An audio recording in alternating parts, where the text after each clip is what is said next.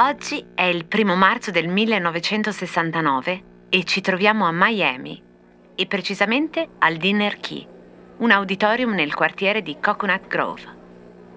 Il vecchio hangar ospiterebbe 7.000 sedie, ma i biglietti venduti sono molti di più, quasi 12.000, perché stasera suonano i Doors, o almeno dovrebbero, perché il loro cantante, Jim Morrison, non arriva. Ha perso ben due coincidenze di aerei durante il giorno e nell'attesa ha abusato di alcol. Tra un'ora Morrison si presenterà sul palco, ma i 12.000 non ascolteranno per intero neanche una canzone. Morrison improvviserà un monologo, scherzerà col pubblico, a tratti lo insulterà, lo provocherà, chiamerà alla rivoluzione. Qualcuno dice che una ragazza lo raggiungerà sul palco. Forse Morrison inizierà a spogliarsi. Poi verrà portato via a forza, abbandonerà Miami e si dirigerà ai Caraibi. Il 5 marzo verrà emesso un mandato di cattura per atti osceni in luogo pubblico. Forse potrebbe patteggiare, offrendo un concerto gratuito, ma Morrison si rifiuterà. Verrà condannato a sei mesi di carcere con lavori forzati e una multa di 500 dollari. Ricorrerà in appello e nel frattempo si sarà trasferito a Parigi, dove morirà il 3 luglio del 1971.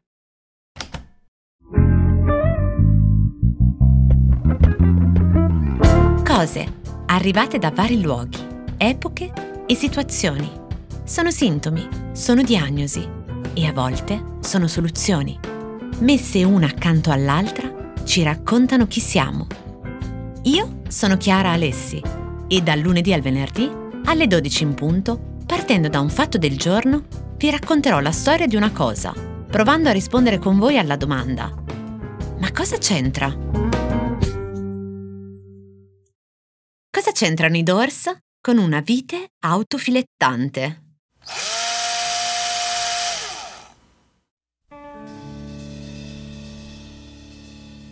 Oggi volevo parlarvi del logo dei Doors, magari raccontandovi qualcosa che non sapete. Intanto immagino che sappiate che il nome della band di Jim Morrison viene da un saggio dello scrittore e filosofo inglese Aldous Huxley, The Doors of Perception, 1954, Le porte della percezione. Titolo a sua volta tratto da un verso del poeta inglese William Blake, nel matrimonio tra il cielo e inferno. La prima volta che il logo compare è nel 1967, al debutto col primo album che si chiama proprio come loro, The Doors, uscito per Elektra Records e che contiene la versione lunga del singolo rivoluzionario Light My Fire e The End. This is the end, beautiful friend. Al tempo, alla casa discografica Elektra Records, il direttore creativo è William Stanley Harvey, a cui viene consegnato non solo tutto il progetto di identità visiva del proprio marchio e il logo E di Elektra, ma anche il progetto grafico delle copertine degli album in uscita, in un momento in cui una copertina accattivante che funzioni è assolutamente tutto per la vendita di un disco.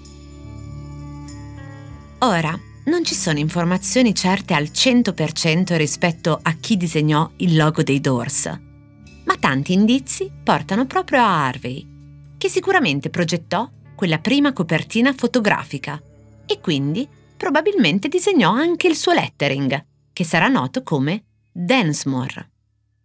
E qui la prima curiosità, perché Densmore, il nome del font, è anche il cognome del batterista dei Doors, John Densmore, appunto.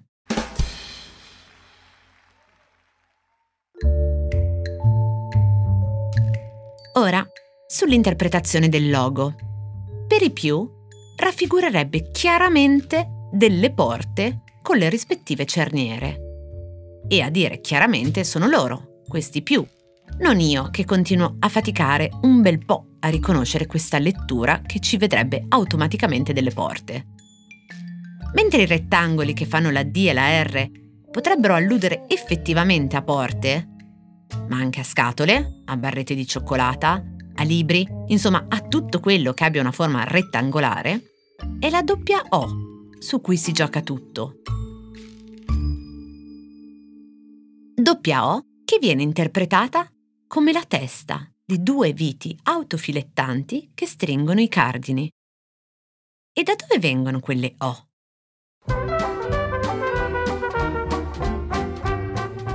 Il Fondesmore è infatti derivato a mano da un carattere preesistente cosiddetto Art Deco, che a sua volta viene dalla tradizione di Joseph Albers al Bauhaus, che negli anni venti sviluppò il concetto di utilizzare forme geometriche per creare alfabeti astratti, e in particolare dal Futura Black.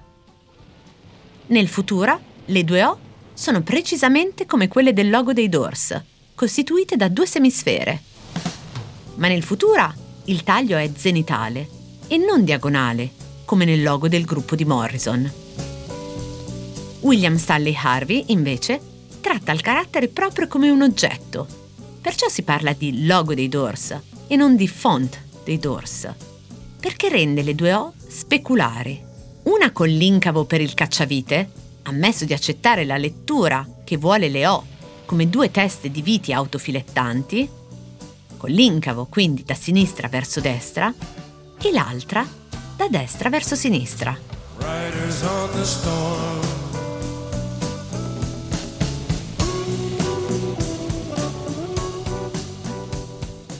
Ed ecco cosa c'entrano i Doors con una vite autofilettante, anzi, con due viti speculari.